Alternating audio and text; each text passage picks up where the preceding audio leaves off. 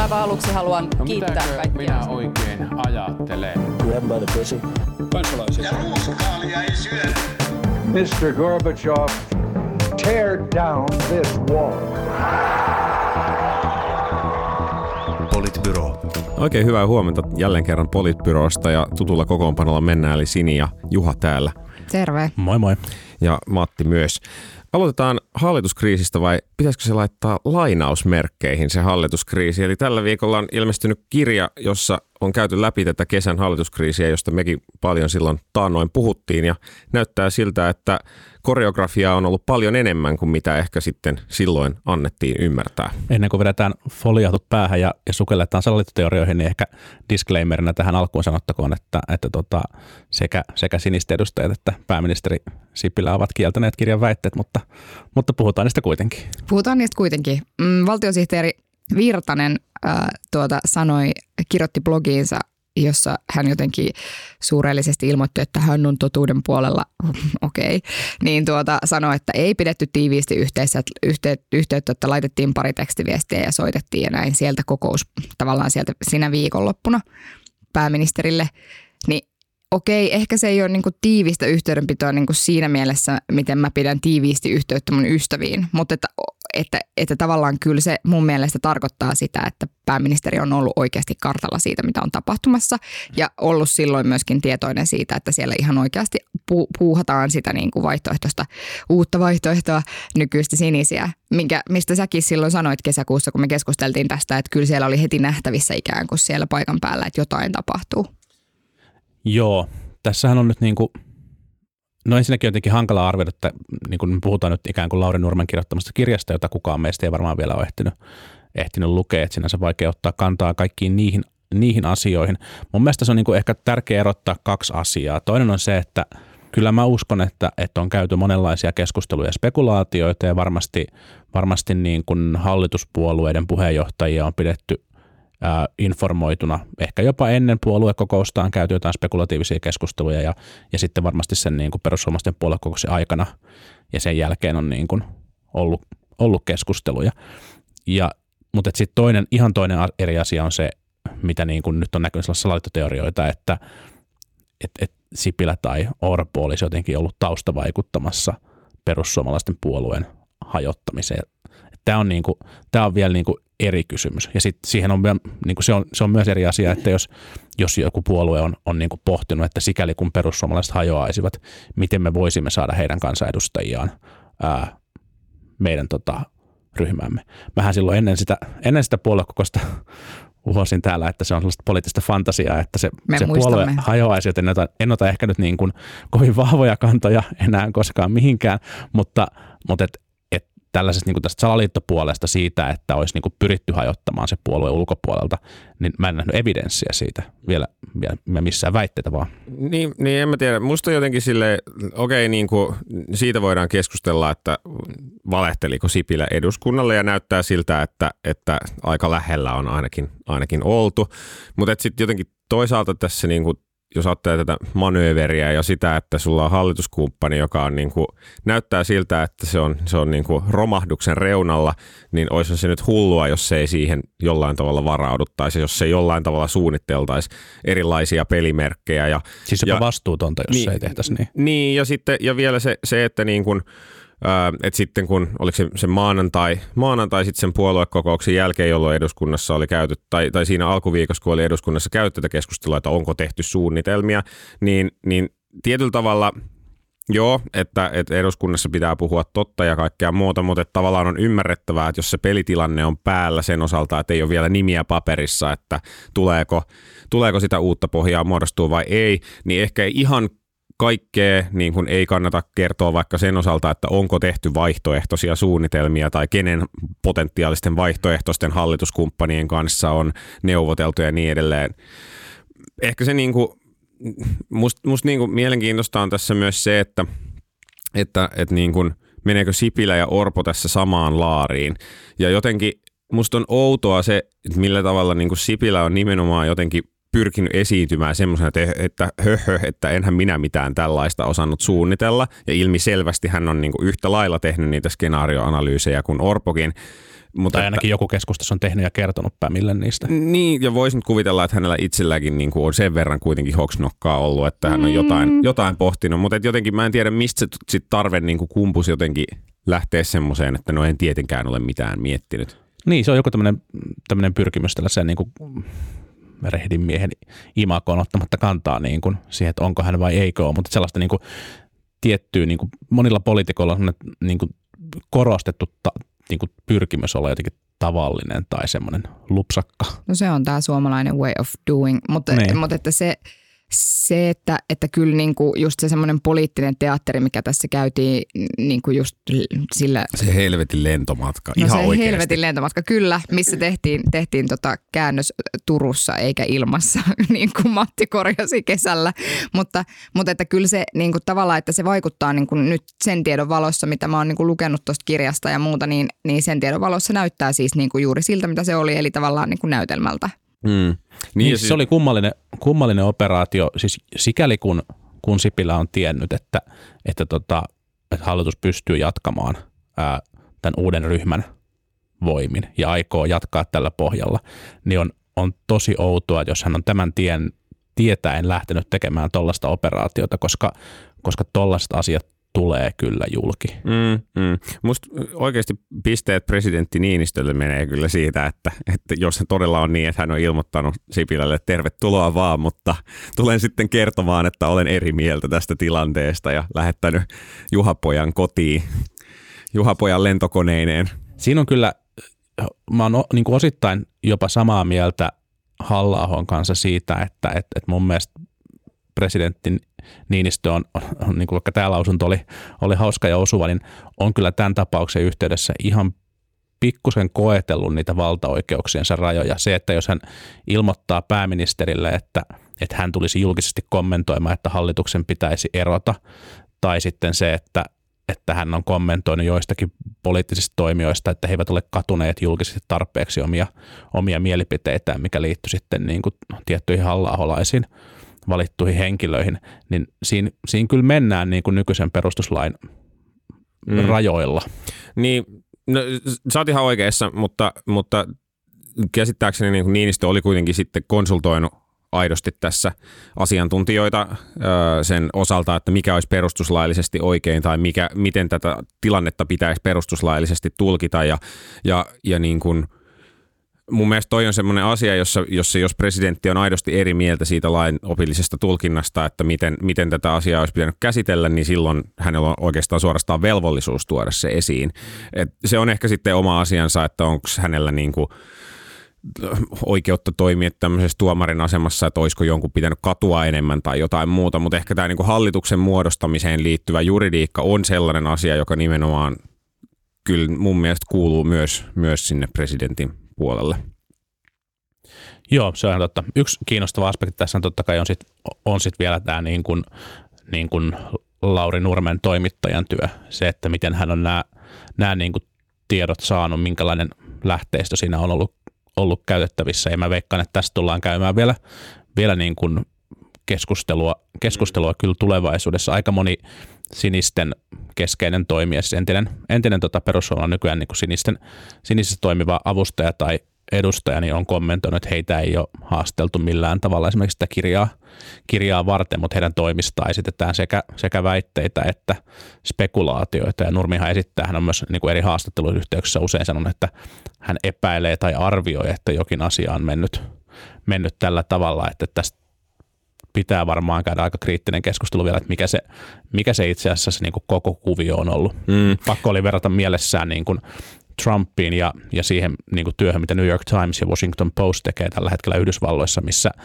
missä niin kuin pienetkin paljastukset saattaa tulla vasta pitkän ajan päästä, koska ne taustatetaan niin käsittämättömän huolella, että siellä on niin kuin lukuisia toisistaan riippumattomia lähteitä ja sitten nämä lähteet, lähteet kuvaillaan ja kuvaillaan ja esitetään sille tietenkin anonymiteetti säilyttäen, että tässä ehkä ihan sellaista samanlaista scrutinia ei ole, ei ole ollut. Tämä tuli itsellekin mieleen, kun niitä lainauksia ja muita luki, että, että, mist, että mikähän tällä mahtaa olla lähteenä. Vaikka sille, että mikä oli just tämä Niinistö ja Sipilän välinen keskustelu, niin, niin joo, voi olla, että se on käyty, mutta, mutta silti heräsi itsellekin tämä kysymys, Mutta tuossa jo perustuslakiin vähän viitattiin. Toinen pe- perustuslakiasiantuntija tällä viikolla, joka on tullut kaapista ulos, on Alle Waldrus, jolla oli monenlaisia mielipiteitä siitä, että miten perustuslaki on mennyt pieleen ja, ja miten sitä pitäisi jatkossa kehittää. Ja tämä on saanut ihan, ihan hyvää keskustelua aikaiseksi viikon aikana.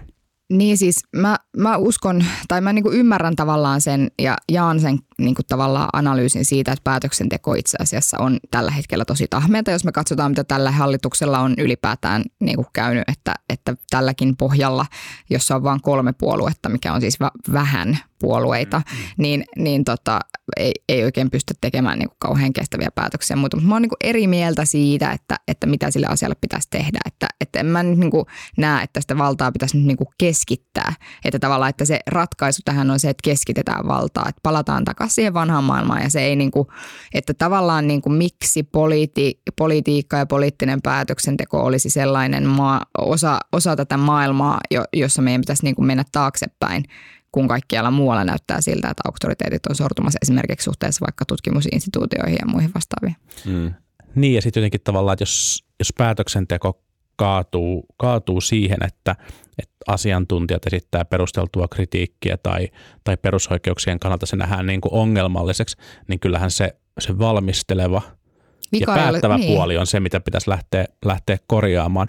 Että tämä Valrusin kriti, niin kuin kritiikkiä, siihen on nyt vastattu aika paljon ja aika monet hänen väitteistä on nyt osoitettu niin kuin vääriksi tai todettu, että, että näissä ei ole niin kuin perusta ja kyse ei itse asiassa ollut niissä keisseissä, mitä hän on nostanut, nostanut pamfletissaan, niin ei ollut itse asiassa siitä niin kuin perustus, perustuslain tulkinnasta, vaan ne on kaatunut, kaatunut jopa niin kuin muihin, muihin asioihin, mutta kyllä tässä niin kuin pikemminkin mun mielestä taustalla näkyy se, että häntä ja sitten varmaan jotakin muita tahoja ärsyttää se, että perustuslaissa on määritelty – taloudelliset, sosiaaliset ja sivistykselliset perusoikeudet kansalaisille.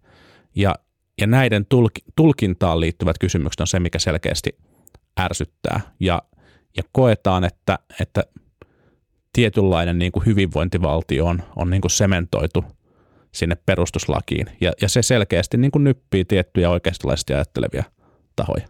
Mm. Niin, mä en oikein tiedä, varmaan osittain näin.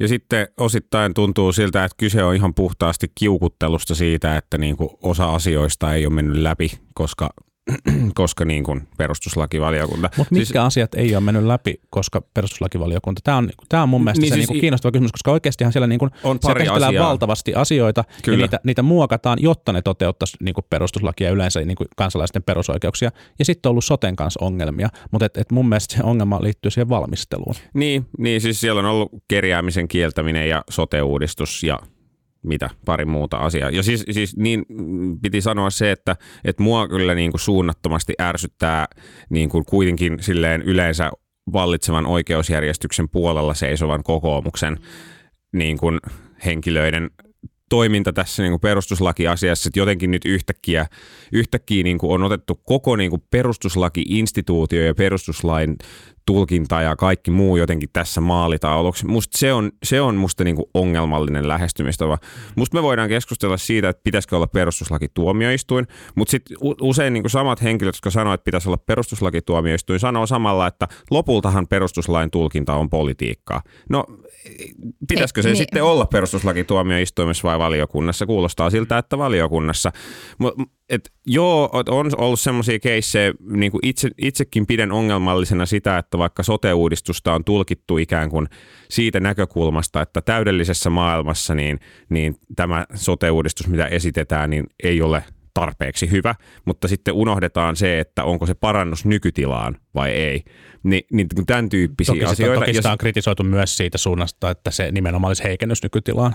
Mm, no joo, mutta... Pevihän esitti muun muassa tähän niin kuin tavallaan rollouttiin, että siihen miten se toteutetaan, niin huomioita, että, että, että sitä ei saa toteuttaa tavalla, joka vaarantaa niin kuin nykyisesti, nykyisesti toimivia järjestelmiä. No se on, se on toki totta. Mut no, että... niin, mutta summa summarum niin kuin tästä koko keskustelusta mua niin kuin ärsyttää todella paljon siis se, että, että kyllähän esimerkiksi monessa niissä asioissa, jotka eivät ole menneet läpi, niin se vika ei ole perustuslain, vaan se vika on siinä, että se valmistelu on tehty juosten kussusti. Se on niinku tavallaan tässä se ongelma. Ja sitten jos se niinku harmittaa jotenkin ihmisiä, mä ymmärrän, jos se harmittaa ihmisiä, koska aina ei voi onnistua, mutta että et, et niinku silloin se ongelma ei ole parlamentarismi tai silloin se ongelma ei ole niin kuin perustuslaki, vaan ongelma on se, että se valmistelu on tehty huonosti. Eikä se ongelma varsinkaan korjaantuisi presidentin valtaoikeuksia No vahvistamalla, mikä oli Nimenomaan. musta niin kuin, Niin se oli ul- kyllä niin, se, ulkopolitiikassa, siinä ei ole mitään järkeä. se oli Niin ja kyllä siis niin oikeasti- 70-lukulainen kannanotto. Ja että- oikeasti, oikeasti, jos meillä olisi nyt niin kuin, tiettäkö, te, presidenttinä niin kuin Tarja Halonen edelleen, niin olisikohan Nalle Valruus tehnyt pamflette, jossa hän ehdottaa, että keskitetään presidentille? Toki, Tuskinpa vain. toki Valruus puhuu myös, että se voisi olla myös pääministeri tai, tai niin kuin molemmat, mutta, mutta mun mielestä tätä voisi parantaa tilannetta silleen, että palkataan lisää erityisavustajia ministereille ja palkataan lisää asiantuntijavirkamiehiä ministeriöihin valmistelemaan sitä lainsäädäntöä. Mutta, mutta Matti puhui tuossa niin kuin ko- kokoomuksen ää, tietystä keskustelusta tähän näin, ja, ja mun mielestä siinä on kyllä oikeasti aika huolestuttavia vaaranmerkkejä ilmassa.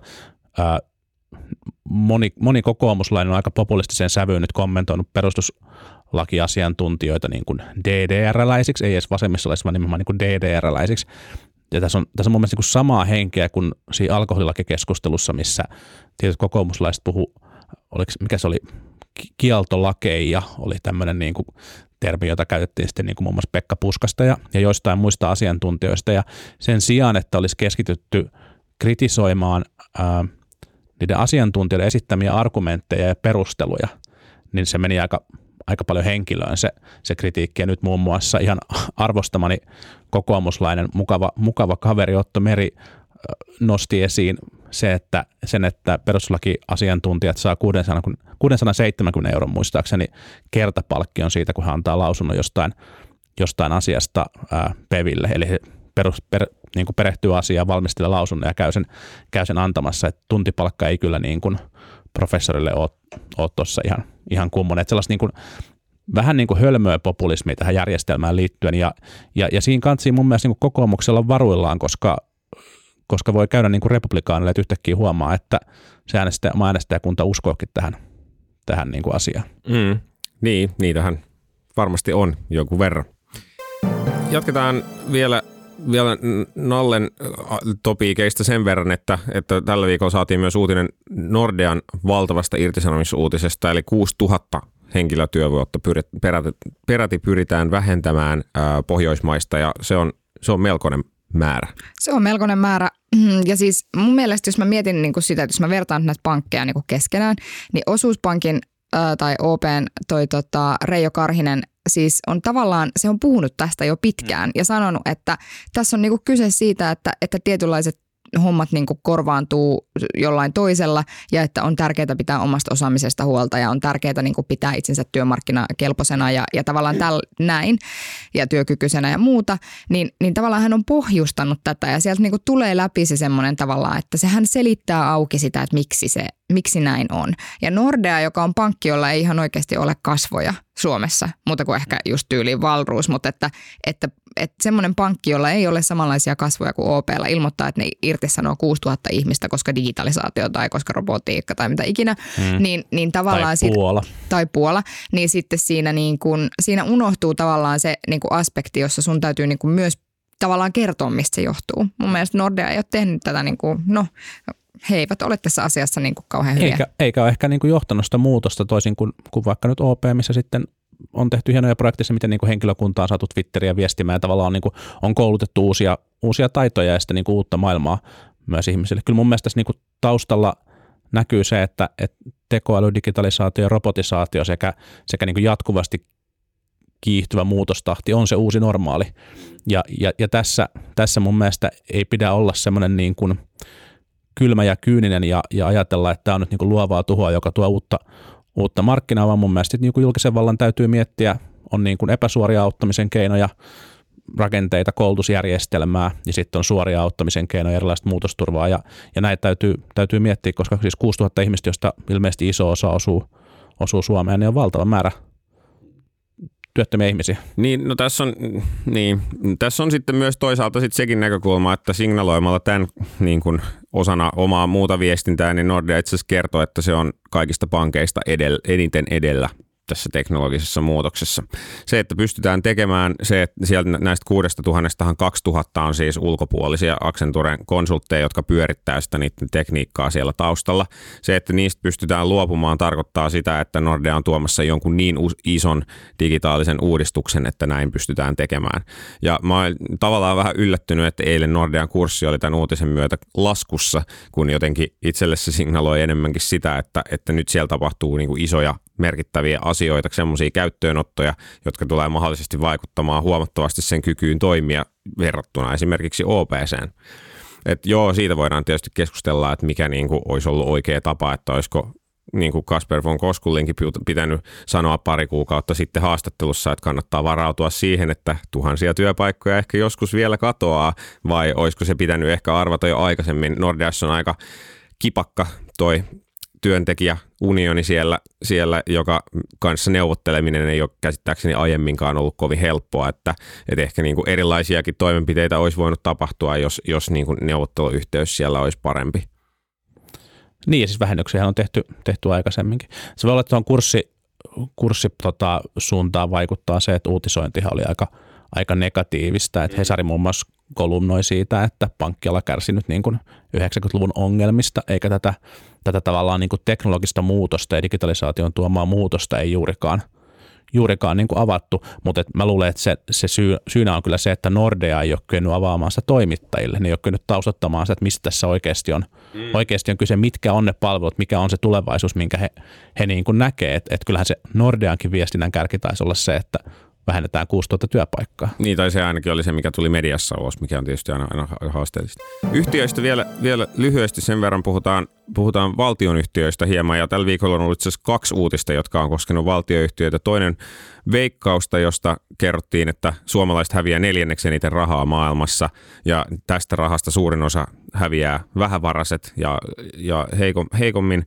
pärjäävät noin muutenkin. Ja sitten ää, ja toinen uutinen koski Alkoa, joka on tuomassa jonkun superlonkeron sinne hyllyille. Niin Juhana oli, Harju ehdotti, että se voisi nimeltään vatsahuuhtelulonkero. Ja oli, oliko tämä nyt siis se valtioyhtiöiden omistamisen moraalia? Miten tämä nyt? Mun mielestä mä oon siis sitä mieltä, että, että tavallaan mm, haittojen, haittoihin puuttuminen ja hait, haittaa, tavallaan haittojen aiheuttaminen täytyisi erottaa toisistaan.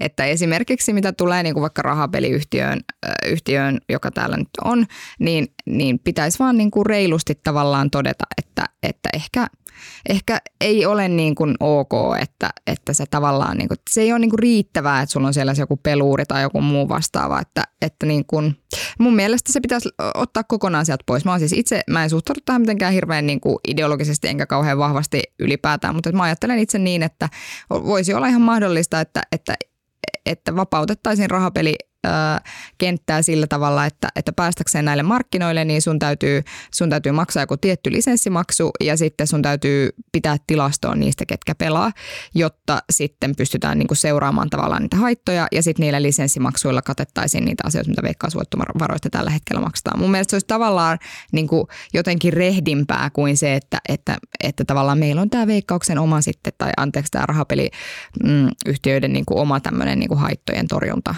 niin, siis mun mielestä tuommoinen järjestelmä voi, voi toimia, mutta sitten on niinku syytä todeta, että se, se niinku vaatii myös sitten niinku valvontaviranomaisen, joka seuraisi sitä aika tarkasti, että ei pelkästään, että nämä yhtiöt joutuisi tilastoimaan, vaan että ne tilastot pitäisi niin koota.